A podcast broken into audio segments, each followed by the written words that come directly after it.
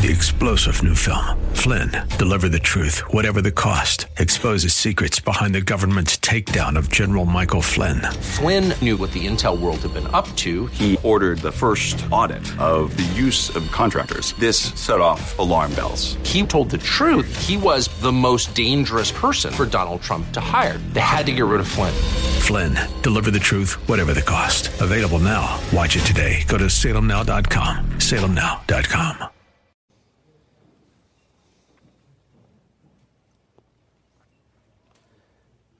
as we come to the end of 2021, perhaps with a modicum of disbelief that the year has flown by so quickly. Perhaps you are looking back and evaluating the year. If you're into New Year's resolutions, they are often based on what has happened or not happened in the previous year. And as we often do, and as you perhaps even do in your office, your boss might do this for you you look back and you evaluate so that moving forward you can do things in a way that is more efficient. To get more bang for your buck, as they say, to do things more productively. And we understand that we want to use our time, we want to use our resources, we want to use the short time that we have here on earth wisely, to the best of our ability, to the most profitable maximum that we can. And that rings true as well for our service and our spiritual gifts. And that's what I want to talk about this morning as we continue in 1 Corinthians and continue in our study of the gift of prophecy versus the gift of tongues, specifically how one spiritual gift edifies the many and the other edifies just oneself. How can we be most productive, most efficient when serving others? Well, turn with me to 1 Corinthians chapter 14, and I believe we will find the answer here. 1 Corinthians chapter 14, we find ourselves in verses 13 through 19. We're studying verse by verse through the epistle of 1 Corinthians. 1 Corinthians 14, 13 through 19 is our passage this morning. Paul writes, Therefore, let one who speaks in a tongue pray that he may interpret. For if I pray in a tongue, my spirit prays, but my mind is unfruitful. What is the outcome then? I will pray with the spirit, and I will pray with the mind also. I will sing with the spirit, and I will sing with the mind also. Otherwise, if you bless in the spirit only, how will the one who fills the place of the ungifted say the Amen at the giving of your thanks, since he does not know what you are saying? For you are giving thanks well enough, but the other person is not edified. I thank God I speak in tongues more than you all. However, in the church, I desire to speak five words with my mind so that I may instruct others also, rather than 10,000 words in a tongue. This morning, we see four directives to keep spiritual gifts profitable. Four directives to keep spiritual gifts profitable. We find this within the specific context, of course, of the Corinthians misusing the gift of tongues, the broader principle of focusing on just one person, yourself, or focusing on many. The first directive to keep spiritual gifts profitable is entreat meaning. Entreat meaning. I find this in verse 13, which I'll read for you again. Therefore, let one who speaks in a tongue pray that he may interpret. We've spoken a lot over the past few weeks of the ineffectiveness of tongues in edifying people for the simple fact that they are unintelligible. It is a foreign language, they don't understand. You cannot build up someone else with your words, or even God's words for that matter, if they do not know what you are saying. However, we have also seen several times that the one caveat would be if there is an interpreter. Specifically, in the context of sign gifts or miraculous gifts, someone with the gift of interpretation. This is someone with the spiritual gift of interpreting so as to translate what's being said by someone exercising the gift of tongues. So, one is miraculously speaking in another language, the other is translating that individual into our language. And we see here that it's possible that the person with the spiritual gift of tongues could also have the gift of interpretation as well. But the point being that the tongue speaker should seek and desire interpretation in order to utilize this spiritual gift for its God intended purpose, which is to edify others. Not just to edify oneself, not just to personally grow closer to the Lord, not definitely, as the Corinthians were doing, definitely not to brag or to show off or to draw sinful, arrogant attention to oneself. The connection to where we ended two weeks ago prior to our Christmas service in verse 12 is clear with the word therefore, because verse 12 spoke of seeking to abound in edifying the church. That's where we ended last time. Seek not just to edify, seek to abound to overflow in edification of other people within the church. And another principle that we've seen is that whether miraculous or ordinary, some spiritual gifts have more impact and more value than other spiritual gifts. And that's okay. That's the way God has designed it. Preaching to a large group at one time will be more effective in a 45 minute section than someone whose spiritual gift involves one on one ministry. Both are great, but one has more impact. Now, among the sign gifts, tongues have the most limited value in that they actually need another miraculous spiritual gift for them to be effective at all. So, the first way to make spiritual gifts profitable is to make sure they make sense. This is keeping in line with Paul's theme of, of course, edification. When it comes to our spiritual gifts today, the same principle applies. Go back to God's Word, but God's Word that is clear, God's Word that is accurate, God's Word that is applied and interpreted properly. I was talking to someone about a principle that I've noticed in my own life and in the church in general this past week. I was talking this past week, I've noticed this principle throughout my Christian life. Have you ever noticed that if your non Christian friend or coworker, relative, whoever it may be, as long as they're not a Christian, they do something that's maybe a little immoral, it bothers you, you get upset. But you get more upset when a Christian does the same thing. In fact, sometimes when the non Christian does it, you don't even care. You don't mind it. And that's because, and rightly so, there's an expectation that Christians will behave within the boundaries of the Bible. When a believer steps out of bounds, then we are taken aback. We are confused. Perhaps we're put in the position where we are convicted by the Holy Spirit that we must now have that uncomfortable conversation and confront their sin. But an unbeliever, we expect it of them. They don't have that standard. They don't have a King of Kings with whom they have sworn allegiance. And so, it bothers us when Christians act that way, and rightly so. It goes against their nature, it goes against who they are. It's like pulling up to a McDonald's drive through and the voice comes out and says, We have a special on Whoppers today. Would you like one? It's the wrong place, the wrong thing. It doesn't match. When it comes to service among believers, the same principle applies. When someone serves in a way that goes beyond the parameters of Christlikeness, which you understand includes not serving at all, then we're confused. Things don't make sense. It's not edifying. If they were to promote sin to somehow, in their minds, encourage some sort of obedience, that doesn't make sense. Perhaps pushing the line a little bit with this illustration, but I remember in college, my closest friend struggled with homosexuality.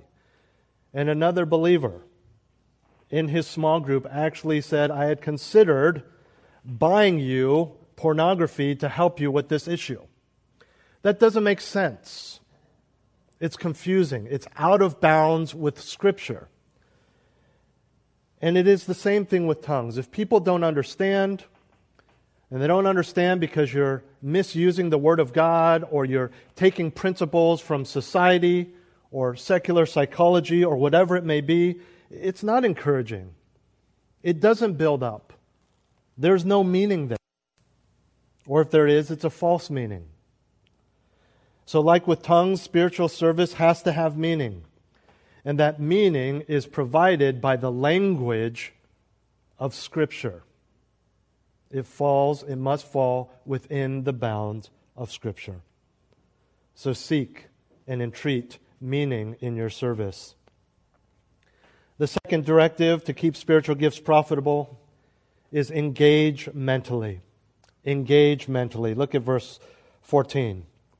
For if I pray in a tongue, my spirit prays, but my mind is unfruitful. So when someone would speak in tongues, it would be the Holy Spirit moving their personal spirit, which in essence is the case of every spiritual gift.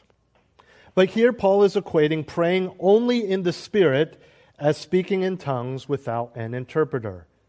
He says the mind is unfruitful in this situation. And the key is that word unfruitful. It's not that the mind is uninvolved, it is. But the exercise of the gift of tongues produces no fruit of the mind either in the speaker or the listener. It is unfruitful without an interpreter literally fruitless, sterile, profitless. And this goes back to our understanding of what edification is, what it means within the church. It is building up others logically, spiritually, logically meaning based on the truth and our understanding of it and application to our own lives. It is not an uncontrolled or ecstatic, unconscious act as is involved in the claim of modern charismatics who think they are speaking in tongues. They say they go in a trance, they don't understand what's happening. If the mind is not engaged, there is no fruit. The brain is very important in the Christian life. It is not all just spirit and emotions. Edification through a spiritual gift involves an understanding of what is happening a mental acceptance of the facts, and then a logical response as you live that out. None of which can happen solely with the gift of tongues.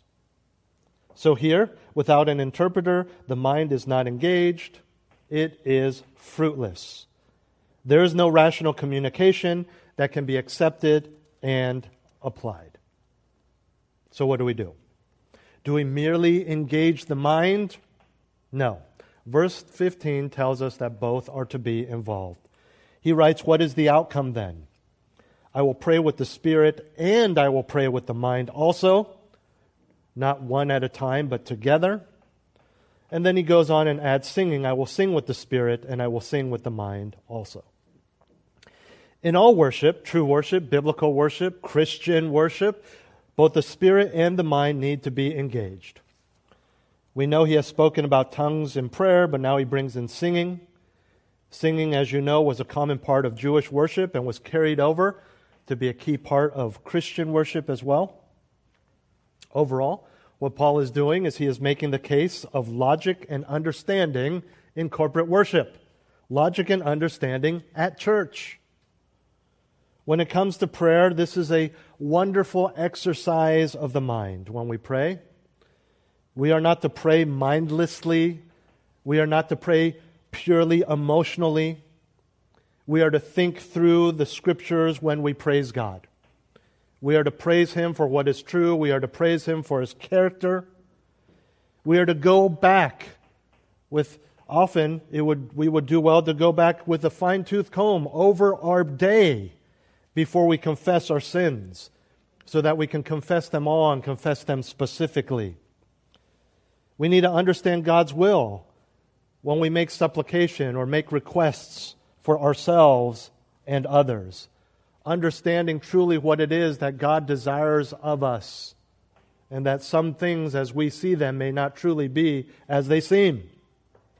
For example, yes, we need to pray for physical comfort for those who are hurting, those who are sick, but not at the expense of praying for spiritual growth or their salvation. It may be that God is bringing a trial to shape another believer or bring an unbeliever to a saving knowledge of Him. That does not mean that we pray, we, that does not mean that we don't pray for healing or comfort, but we pray with an understanding again with truth as revealed in Scripture, because this is what Scripture says that He uses trials to grow and perfect people. It may be that your what you desire is not in line with God's specific will and you don't know that and so we pray but we pray loosely understanding that no is an answer to prayer oftentimes. And of course, knowing God's word keeps us from praying in a way that violates or asks for things or requests things that are against his revealed general will also known as the Word of God. To pray with the mind also means praying in faith. Faith engages the spirit as well as the mind. Faith is clinging to God with your heart, but also with an understanding of why, because He is who He is, and how. Praying for something must include an understanding that God is sovereign, that God can do it. Meaning this when you pray for, with faith, don't just pray that God will do things that you know that you can accomplish by your own strength. That is relying on His sovereignty, but it's not praying with faith. Pray bold prayers, saturated with faith. Don't pray that your friend who's already said he's going to come to church will come to church. Pray that they'll all come to church. Don't just pray for opportunities for the guy in the cubicle next to you. Pray for opportunities with the entire corporation in all 18 locations. We can do that today with technology. Pray with faith. Pray for our daily bread, yes. Pray for the little things. That's reliance on Him. But is it really in your heart of hearts and your mind a reliance on Him or an understanding that the paycheck comes and can pay that grocery bill? When we pray, we must pray with faith, and faith includes an understanding of what faith is and the one we have faith in. Praying with the mind also includes thanksgiving. Not just when you think things are going well, not just when you feel okay emotionally. Thanksgiving is a key part of asking God for help or provision. It is always connected in prayer. Whenever you, whenever the, the New Testament tells us to ask God of something, it also tells us to be thankful. And you say, well, but the reason I'm praying for that thing is because I don't have anything to be thankful for. It's because you're not engaging the mind you're just engaging the emotions and you don't feel right. And so your emotions are so overwhelming you that you can't think. You can't even see the innumerable blessings that you have just in your bedroom. Sheets, bed, floor, roof, heating, air conditioning, being able to hear your children laugh or even cry in the other room, that they're alive. That you have the ability to walk out of that room and have so much in your fridge that you can complain illogically that there's nothing to eat. Because we say there's nothing to eat, that means there's nothing you want to eat. I don't think there's anyone in this room that literally has nothing to eat. If you do, please talk to us, we'll help. I'm serious. But no one's in that position. But we act like it, don't we? Because we feel like things are going badly. We feel overwhelmed, and I didn't have time to go to the grocery store, so I feel like we're starving when you have a pantry full of food. We must engage the mind so that we are thankful. Because prayer is more than just an emotional response to favorable circumstances or unfavorable circumstances. It is an intelligent, mindful response to who He is and what He can do and what He is doing. And might I add, what He has done. Christmas, anyone? It is an intellectual agreement with what he has revealed in his word about his own character. Yes, loving and gracious provider and sustainer, baby Jesus born for our sins. But when you engage the mind, you also remember he is holy, he is righteous, and he is wrathful. And so we need to be careful not just with the low emotions, but the high emotions when we come and approach Him in an uncontrolled, irreverent way. Engage the mind. It's like you hearing good news and you're dancing down the hallway of your office, and your mind tells you that's the CEO, and so you stop dancing and you start walking properly. It's the same thing. Engage the mind. Christian life is not dark and dreary and, and not fun. He wants you to be overjoyed. He wants you to dance, whether it's in your mind or with your feet, in happiness and joy. But you understand what I'm saying. We must remember who He is. Hebrews 12, 28 through 29 says, Therefore, since we receive a kingdom which cannot be shaken, let us show gratitude by which we may offer to God an acceptable service with reverence and awe, for our God is a consuming fire. Serve Him, but with reverence and awe, remembering who He is.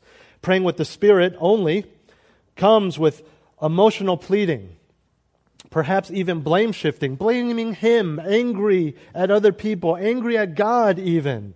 Praying with the Spirit and the mind comes with respect, adoration, and awe.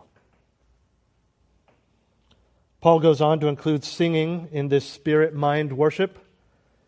In line with their overemphasis on the spirit and tongues for that matter, the singing of the charismatics is highly emotional using, perhaps abusing the fact that melodies can move the emotions even without words. This is dangerous. We must be careful, engage the mind and the spirit. Unfortunately, many charismatic churches today overly repeating verses and phrases to the point of being mind numbing, supposed to drive you into some sort of spirit filled, ecstatic trance. But that's not biblical singing because it doesn't engage the mind, and without the mind, it is not true worship. Biblical singing involves the mind. It reaches the intellect as well as stirs the emotions. Emotions are to be stirred because of what your mind understands. It is a response to truth. Singing with the mind means thinking about and understanding the words. It means, for example, as we did last week, projecting lyrics that we can read and meditate upon when only hand chimes are being played. It means, as our worship leaders do so well, slowly teaching new songs, repeating the first verse so you are not so preoccupied with trying to learn the right tune that you can't focus on the truth of the words. Spirit, yes, but also the mind also the mind. What happens if you only have spirit? That's answered in our next directive to keep spiritual gifts prof- profitable. Number three, edify the masses. Edify the masses or the multitudes. Look at verses 16 and 17. Otherwise, if you bless in the Spirit only, how will the one who fills the place of the ungifted say the Amen at your giving of thanks, since he does not know what you are saying? For you are giving thanks well enough, but the other person is not edified. Here we understand that what Paul said in verse uh, 14 and 15 is not merely about personal worship, but continues the theme of edifying other people. Again, when Paul refers to doing something only in the Spirit, he is talking about doing it in tongues in this specific context. The ungifted here that he mentions, or the outsider in the ESV, literally means a layman. It's someone who lacks a uh, technical or expert knowledge of something as compared to someone who is an expert in that field. In this context, it's simply someone who doesn't understand the language spoken when someone is practicing the gift of tongues. So here's the scene someone has the gift of tongues, he is using it, he is giving thanks, blessing, used interchangeably here, in the midst of the church gathering, but again, he's doing it in a foreign language. And so Paul asks, in that scenario, how can someone who is ungifted, who doesn't understand that language, hear you and then say amen if they haven't understood what you've said? Amen being the Jewish and Christian practice of audibly expressing agreement with whatever has just been said or prayed. It's a word taken from the worship in the Jewish synagogues that indicates a wholehearted response and endorsement again, of someone else's prayer or declaration. It literally means, so let it be. And it is transliterated. That's a word that becomes a word in another language. They just take the sound of it and, and create a word out of it. Uh, uh for example, in Albanian, the word for computer is computeri. They didn't create their own word, they just took our word and took the same sounds. It's transliterated from the Hebrew word truth, or truly, or verity. Now, although it's not Paul's main point, it is assumed that if you say amen in the church, you have paid attention to what is being said. This is true also at the dinner table, also at small group when you pray, whatever it is. It goes back to engaging the mind. We need to be careful when we're in a place like this where we are familiar uh, with the weekly schedule of what's going to happen in any given worship service. When we are familiar with many of the songs, we can sing them without really even thinking about them. That we do not go through the legalistic, yes, legalistic motions of saying amen in church because you heard the words in Jesus' name. But you haven't paid attention to what was prayed. You can't agree with it if you haven't heard it. Again, Paul's point assumes that in corporate worship, your mind and your ears are fully engaged along with your spirit. His, his specific point is, quite simply, that it goes beyond a matter of someone not understanding what's going on in a worship service if someone speaks in tongues. It involves someone not understanding what's going on in a worship service who should understand thereby robbing him of the opportunity to exalt his Savior. To be sure, the person who is giving thanks is doing just that. Giving thanks, Paul says. You are giving thanks well enough. You're doing it. The problem is the other person is not edified. And here we see one of the answers to the question why do we have people pray out loud in small group at church? What's the point of corporate prayer? to edify others, and at the end, by giving them an opportunity to agree with your prayers and thanksgiving by saying amen. It's not just something we say, it means something. Sometimes we say so many things at the end of a certain dialogue or conversation that it loses its meaning. All right, see you later. I love you. Bye. Did I say I love you? You're just so used to saying it that it doesn't really mean anything anymore. I understand for many of you it does, but you get my point. And sometimes it's the same thing with amen. Amen just means, all right, I can, uh, my neck's stiff. I've been leaning over so much. Amen just means, all right, lunchtime.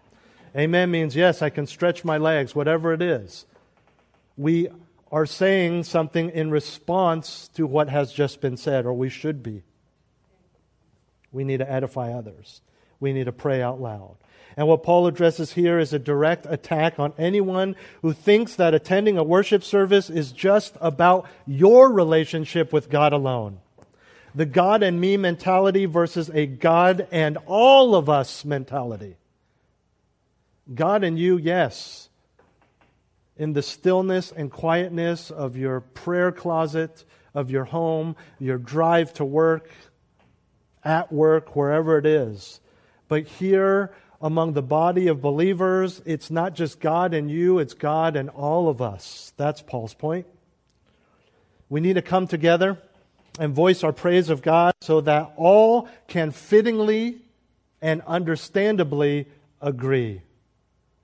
That's true not just of those up front, but in our interactions with others, in casual conversation and fellowship as well. To be able to affirm in your heart as they share what God has done with them this year. That you can affirm in your heart as they seek to have greater faith and greater service, godliness, repentance, whatever it is in 2022. Whatever the situation, to engage the spirit and the mind so that our edification, so that our corporate gatherings, so that our one on one conversations with other believers is edifying and fruitful and faithful and powerful. Edify the masses. This is about spiritual benefit for you, yes, but also for others.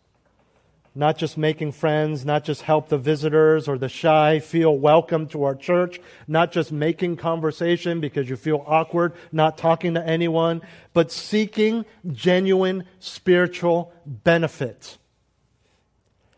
And that brings us to our final directive to keep spiritual gifts profitable affect maturity. We've seen entreat meaning, engage mentally, edify the masses or multitudes, and finally, affect maturity. That's what edification is. Verses 18 and 19 I thank God I speak in tongues more than you all. Not all of you, notice, but you all. Okay? Carl appreciates that. Verse 19 However, in the church I desire to speak five words with my mind so that I may instruct others also rather than 10,000 words in a tongue. We often see Paul finding common ground in his epistles with those he is co- correcting or rebuking. Here, he explains that he speaks in tongues also, along with those in Corinth who do. In fact, he says, I speak in tongues more than any of you do. In other words, he's not criticizing the use of spiritual gifts, he appreciates them. What's more, he shows that he understands not only the gifts, but the experience of using the gifts. Another layer to this is that he's showing that he has the authority to say what he's saying because he does get it. He's done it. But he balances the gift with seeking benefit for the church in worship. And so he would practice what he's preaching. You wouldn't speak in tongues out of term or without an interpreter if there's no benefit to the believers there. On the other end of the spectrum, nobody can accuse Paul of being envious of the Corinthians for their ability to speak in tongues. He does it more than they. And as such, along with his roles of apostle and brother in Christ, he has the right to pass judgment on how they are misusing the gift. And he concludes in verse 19 by explaining that five words understood by the church is far more beneficial than 10,000 in a foreign language. Five, the number five was a round number used by the Jews. It simply means several or a few, a handful. 10,000 is the largest number for which the Greeks have a word. It's used when speaking of something countless or innumerable. He doesn't mean literally 10,000. He just means a very large number, the largest number they have a word for. I think a gazillion would be something we would say. You just you, you don't mean like go count, right? You don't mean he literally has a, a gazillion whatever, Legos or whatever, like my kids do. You just mean it's overflowing, it's too much. The point is, no matter how much is said, if it is gibberish to the listener, there's no benefit. You don't need to be a rocket science to understand this, right? You're not edified when someone's just babbling, even if it is a known language with meaning, as we saw last time, but you don't understand it. And what's very important is this phrase, in the church. There is a time for seeking self edification and encouragement, which Paul has indicated the gift of tongues does for the one practicing the gift. There's a time to focus only on one's own spiritual growth and relationship with God, but not at church. Additionally, at church, there should be a willingness to put aside personal glory and selfish pursuits for the sake of benefiting others. And I say this because we know that's what the Corinthians were doing in their exhibition of tongues. And whether that's how you use your spiritual gift or coming into church with a mindset of serving and sacrificing for others. Because it is natural, it doesn't take effort for us to serve and sacrifice for ourselves. Some would argue that's instinct. Others, me, would argue that's total depravity. It's sin. And in certain contexts, that's fine. Here you go, sir. Please uh, take everything. I, I, you know, you know, you get mugged, and you kind of look. You follow him. Like, can I give you anything more? You need a place to stay. I mean, you, know, you don't do that. You just look out for yourself. You don't want to get stabbed. Okay? That's okay. You can do that. That's okay. Uh, even in the great passage that Dennis read for us this morning, it doesn't say completely neglect your own interests, but also look out for the interests of others. There is a time and place for you to make sure that you are healthy, that you eat, that you survive, that you have heat that you pay for that can turn on, things like that. But just not in this context. You say, well, so for us, I get here a little early, so from 10:45 to around 12:45 on Sundays, what's the context here? Let me put it this way. As a Christian, where, where there are others, others should be your focus. Where there are others, others should be your focus. Now, again, there are certain contexts where there are others that it is right to focus only on yourself. A classroom, for example. Okay? Let's not nitpick. You understand my point here edifying others. Their edification, their spiritual growth, their spiritual maturity should be your aim, should be your goal. You're praying, you're worshiping, you're focusing on yourself and your relationship with God. You park, you walk through the lobby, you're still praying, you're edifying yourself, and you walk in the door, and there's other people at church with you. Suddenly, that shifts to them. Your focus on yourself turns off, and your focus on others turns on. The reality is, you cannot grow someone.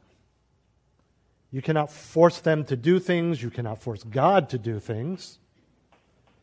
But God gives us the tools to offer them so that all of that can take place. Minister with God's word, as we've seen. Minister as God desires.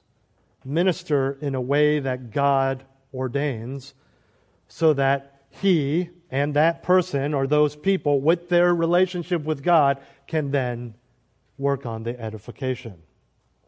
This applies to anything you do.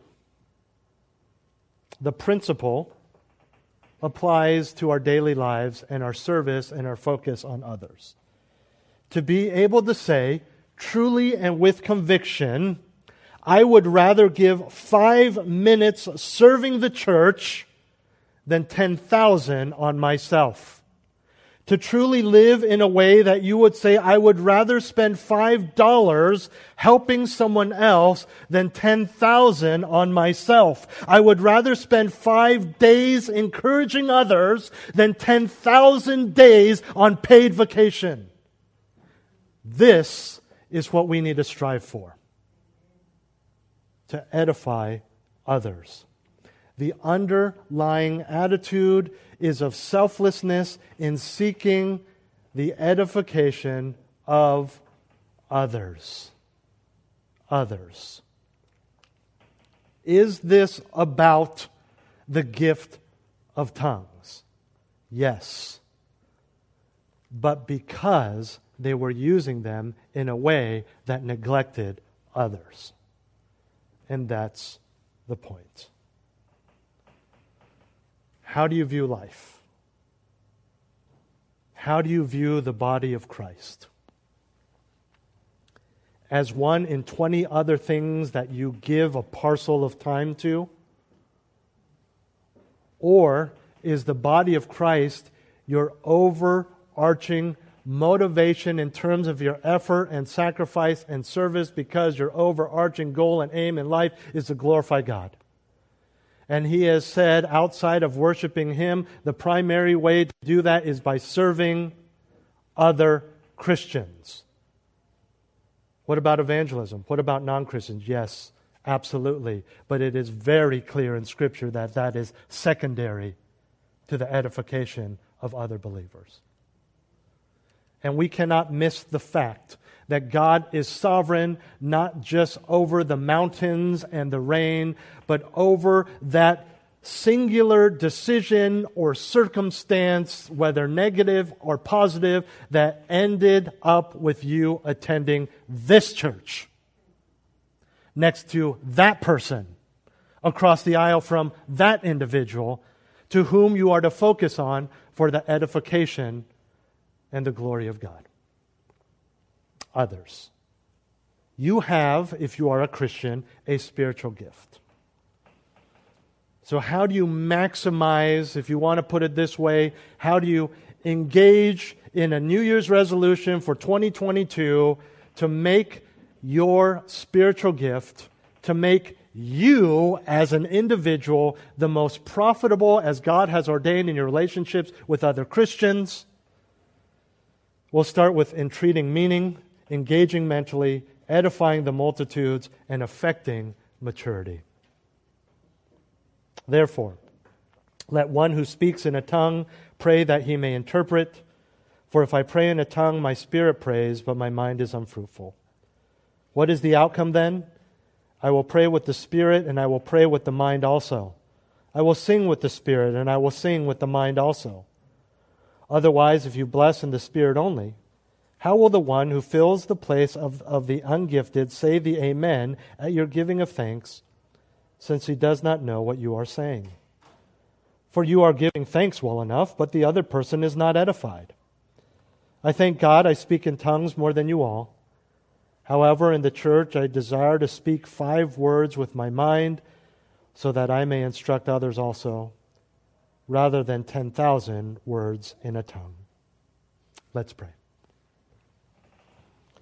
Heavenly Father, thank you for a spiritual gift. Thank you for the clarity of your word and that you've made it clear that it's not just about a spiritual gift that no longer exists, but it's about how we view others, how we serve, how we use our spiritual gift that you have so graciously given us and empowered us to use.